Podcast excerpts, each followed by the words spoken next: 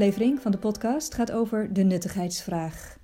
Mijn naam is Gwenda Sloent-Bodien en Koert Visser en ik hebben samen de progressiegerichte aanpak ontwikkeld. We geven trainingen in progressiegericht leiding geven en coachen en we schrijven boeken en artikelen. Rond het jaar 1998 volgde ik een opleiding Solution Focused Brief Therapy bij Inzo Kim Burke en Steve de Chazer. En daar kwam ik voor het eerst in aanraking met wat Koert en ik later de nuttigheidsvraag zijn gaan noemen. Inzu begon haar sessies bijvoorbeeld met de vraag: What needs to happen here today so that our conversation is useful to you? Dat was in de jaren 90 een vraag die heel innovatief was in de therapiewereld.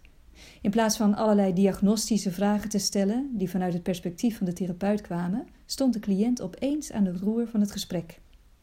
Ik heb altijd in organisatiecontexten gewerkt en niet in therapie, maar zag al wel snel dat dit type vraag heel bruikbaar was, ook in organisaties. Een progressiegerichte interactie is doelgericht en daarom wordt het nut van de interactie in het oog gehouden en wordt erbij gestuurd als het nodig is. Er zijn twee soorten nuttigheidsvragen. De eerste is gericht op de inhoud en de onderwerpen, en de tweede is gericht op de beoogde opbrengsten en resultaten. Bijvoorbeeld, wat zouden we moeten bespreken? Wil dit gesprek nuttig voor je zijn? Dat is een voorbeeld van die eerste soort, gericht op de inhoud en de onderwerpen. En de tweede, waaraan zou je achteraf merken dat dit gesprek je iets heeft opgeleverd? Dan gaat het over de beoogde opbrengsten en resultaten. En afhankelijk van welke progressiegerichte rol je inneemt in een gesprek, kun je die nuttigheidsvraag op een bepaalde manier en op bepaalde momenten stellen. In de podcast over vier progressiegerichte rollen kun je meer te weten komen over die vier rollen. Dat zijn helpen, sturen, trainen of adviseren en instrueren. Dus stel dat je met iemand in gesprek bent en dat jij die persoon vooruit wil helpen in de richting van zijn zelfgekozen doelen. En stel dat je die persoon wilt helpen om erachter te komen wat voor hem zelf goed werkt om die zelfgekozen doelen te bereiken. Dan neem je de rol van progressiegericht helpen in. Dat is bijvoorbeeld wat progressiegerichte coaches doen, of leidinggevenden die een coachende rol innemen ten opzichte van medewerkers.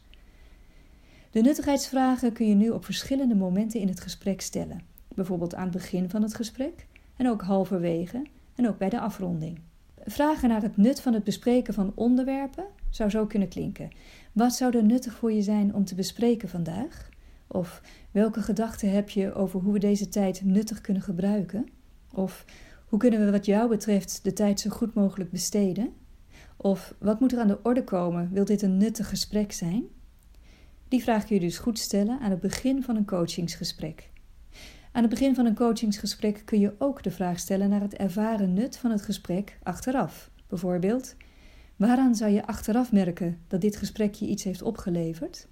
Waaraan zou je morgen kunnen merken dat dit gesprek nuttig voor je is geweest? Stel dat dit gesprek je iets oplevert Waar merk je dat dan aan?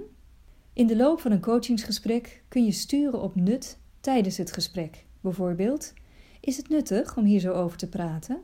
En zo ja, wat is er met name nuttig voor je?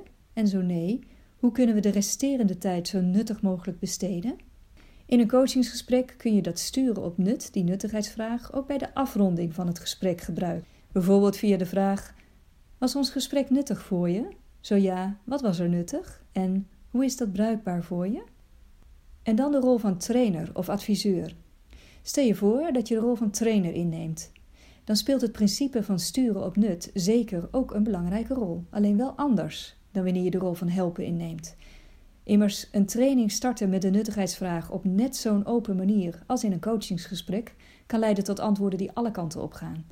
De een wil dit, de ander wil dat, en voor je het weet ontstaat er chaos en ligt de druk bij de trainer om ter plekke een programma te bedenken dat goed aansluit bij al die verschillende wensen. En dat werkt niet zo goed. Maar dat wil niet zeggen dat je niet kunt sturen op nut, of dat je de nuttigheidsvraag niet kunt stellen in je rol als trainer. De manier waarop je dat kunt doen, is door de nuttigheidsvraag binnen het kader van het doel en het programma van de training te formuleren. Het doel van deze training is bijvoorbeeld om progressiegerichte gesprekstechnieken te leren kennen en uitproberen. En waaraan zouden jullie na afloop merken dat deze training je iets heeft opgeleverd? Door de nuttigheidsvraag zo te stellen, heb je zowel het voordeel van het bieden van structuur, als het voordeel van het kunnen aansluiten bij wat er voor de deelnemers belangrijk is. Iemand zegt bijvoorbeeld in antwoord op de nuttigheidsvraag: Als ik beter met weerstand in gesprekken weet om te gaan. En dat is dan een gewenste opbrengst waar jij als progressiegerichte trainer heel goed rekening mee kunt houden.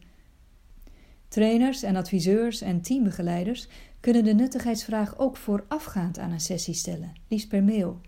Ze sturen dan bijvoorbeeld per mail de vraag: Stel dat jij achteraf merkt dat de training je iets heeft opgeleverd. Waaraan merk je dat dan? Met de antwoorden van de deelnemers kan de trainer vervolgens een programma bedenken dat goed aansluit bij wat de deelnemers willen leren. Trainers kunnen ook tijdens de sessie de nuttigheidsvraag stellen, bijvoorbeeld na afloop van een oefening. Dan vragen ze: Was deze oefening nuttig voor jullie? En zo ja, wat was er met name nuttig? Wanneer een coach of leidinggevende een gesprek start in de helpende rol, dan kan die in de loop van het gesprek ook overstappen op bijvoorbeeld een adviserende rol. En als hij dat doet, dan komt de nuttigheidsvraag ook weer van pas. Stel je voor dat je een coachingsgesprek hebt gehad via de helpende zeven stappen aanpak van progressiegericht coachen. En stel dat een coachie op een gegeven moment zegt: Ik ben ook op zoek naar wetenschappelijk onderbouwde informatie over hoe ik medewerkers kan motiveren. Heb jij misschien een tip? Op dat moment in het gesprek geeft je gesprekspartner jouw mandaat om tips en adviezen te geven. En dan kun je overstappen naar de rol van trainen of adviseren. Je zegt dan bijvoorbeeld: uh, Als je een wetenschappelijk boek wilt, dan raad ik het boek Self-Determination Theory: Basic Psychological Needs in Motivation, Development and Wellness aan. Als je op zoek bent naar een toepassingsgericht boek, dan kun je het boek Progressiegesprekken of het handboek Progressiegericht Coachen lezen. En als je op zoek bent naar een training, dan kun je de training Progressiegericht Leiding geven volgen. Of je kunt op de site www.cpw.nu een paar artikelen lezen over motivatie. Zit er misschien een bruikbare tip tussen voor je? Met die laatste vraag stuur je op nut voor je gesprekspartner. Nu mag je gesprekspartner weer selecteren of er iets nuttig is en zo ja, wat. Nu is het bij helpen en adviseren of trainen zo dat je gesprekspartner of de deelnemers in de training zelf mogen bepalen wat het nut voor hen moet zijn. Bij sturen is dat natuurlijk anders. Bij sturen heb jij immers een doel voor ogen. Je hebt een bepaalde progressieverwachting van de ander en die moet aan die verwachtingen gaan voldoen. Het gaat om een extern doel, maar de medewerker mag wel zelf bepalen op welke manier die aan dat doel gaat voldoen, op welke manier die dat doel gaat bereiken. Bijvoorbeeld, iedereen moet bepaalde deadlines halen, een bepaalde manier van werken leren, bepaalde resultaten behalen. En dan is het niet logisch om de nuttigheidsvraag bij het begin van het gesprek te stellen. Immers jij hebt al een idee van het doel van het gesprek. Dus het zou verwarrend zijn als je met de nuttigheidsvraag net zou doen alsof die ander dat mag bepalen. In plaats van de nuttigheidsvraag aan het begin van het gesprek te stellen, kun je een stuurgesprek beter direct starten met het doel van het gesprek vanuit jouw perspectief. Bijvoorbeeld, het doel van dit gesprek is om het met je te hebben over het tijdig aanleveren van projectdocumentatie. Stel nu dat in de loop van het stuurgesprek de medewerker het belang van het tijdig inleveren gaat zien en actief op zoek gaat naar ideeën hoe hij dat zelf voor elkaar kan krijgen, dan zou de leidinggevende aan het einde van het gesprek best kunnen vragen: Was het nuttig om hier zo even over te praten? Maar voordat een medewerker ja heeft gezegd tegen het doel, is het stellen van de nuttigheidsvraag niet zo handig. Want als de medewerker het nut van het doel nog niet inziet, dan zal hij de nuttigheidsvraag slechts benutten als een manier om tegenwerpingen en klachten kracht bij te zetten. In het sporadische geval dat een leidinggevende of coach ervoor kiest om te gaan instrueren, dan geldt hetzelfde als bij sturen. Stel de nuttigheidsvraag pas wanneer de gesprekspartner het doel heeft geïnternaliseerd, dus erachter staat om het doel wat hij moet bereiken inderdaad voor elkaar te gaan krijgen. In vergaderingen kan de nuttigheidsvraag ook erg goed helpen om de tijd effectief en doelgericht te gebruiken. Bijvoorbeeld, wat zou er in deze vergadering aan de orde moeten komen? Wil het een goede tijdsbesteding zijn? Of halverwege, is het nuttig wat we aan het bespreken zijn? En aan het einde, was dit een nuttige vergadering? En zo nee, hoe kunnen we de volgende vergadering nuttiger maken? Tot slot van deze podcast iets over de precisie van de formulering van de nuttigheidsvraag. Met welk vraagwoord begin je die vraag? Bijvoorbeeld met het vraagwoord wanneer, of wat, of waaraan? Een variant die ik bijvoorbeeld regelmatig hoor is: Wanneer zou dit gesprek nuttig voor je zijn? En hoewel deze formulering mij veel meer aanspreekt dan sommige andere openingsvragen, zoals bijvoorbeeld: Waar zullen we het over hebben? Of hoe gaat het ermee? Of wat is je probleem? Of op welke manier kan ik je helpen? Is deze formulering, wanneer zou dit gesprek nuttig voor je zijn, niet net zo sterk als de formulering Wat zouden we aan de orde moeten hebben, wil het nuttig voor je zijn? Of waaraan zou je achteraf merken dat dit gesprek je iets heeft opgeleverd? Het vraagwoord wanneer is een vraagwoord dat naar een tijdstip vraagt. Als je vraagt wanneer zou dit gesprek nuttig voor je zijn, dan zou je gesprekspartner antwoord moeten geven in termen van een tijdstip. Dit gesprek is nuttig voor me om tien over tien. Het vraagwoord wanneer kan ook gaan over een voorwaarde. En dan gaat het dus eigenlijk over: dit gesprek is nuttig voor me in het geval dat, of onder de voorwaarde dat we praten over onderwerp X. En dat maakt de nuttigheidsvraag eigenlijk onnodig complex. Nu moet de gesprekspartner het onderwerp van gesprek, of de opbrengst van het gesprek, gaan verwoorden als een voorwaarde voor nuttigheid. Oftewel, onder welke voorwaarden is dit gesprek nuttig voor jou?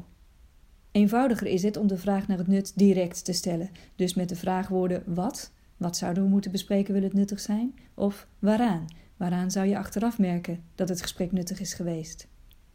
Wanneer, wat en waaraan zijn drie vraagwoorden die tot verschillende type antwoorden kunnen leiden. En als je het belangrijk vindt om progressiegerichte vragen zo precies mogelijk te formuleren, zou je eerder kiezen voor wat of waaraan dan voor wanneer. Meer lezen kan bijvoorbeeld in het boek 100 progressiegerichte interventies en meer leren kan in onze trainingen. Kijk maar op www.cpw.nu.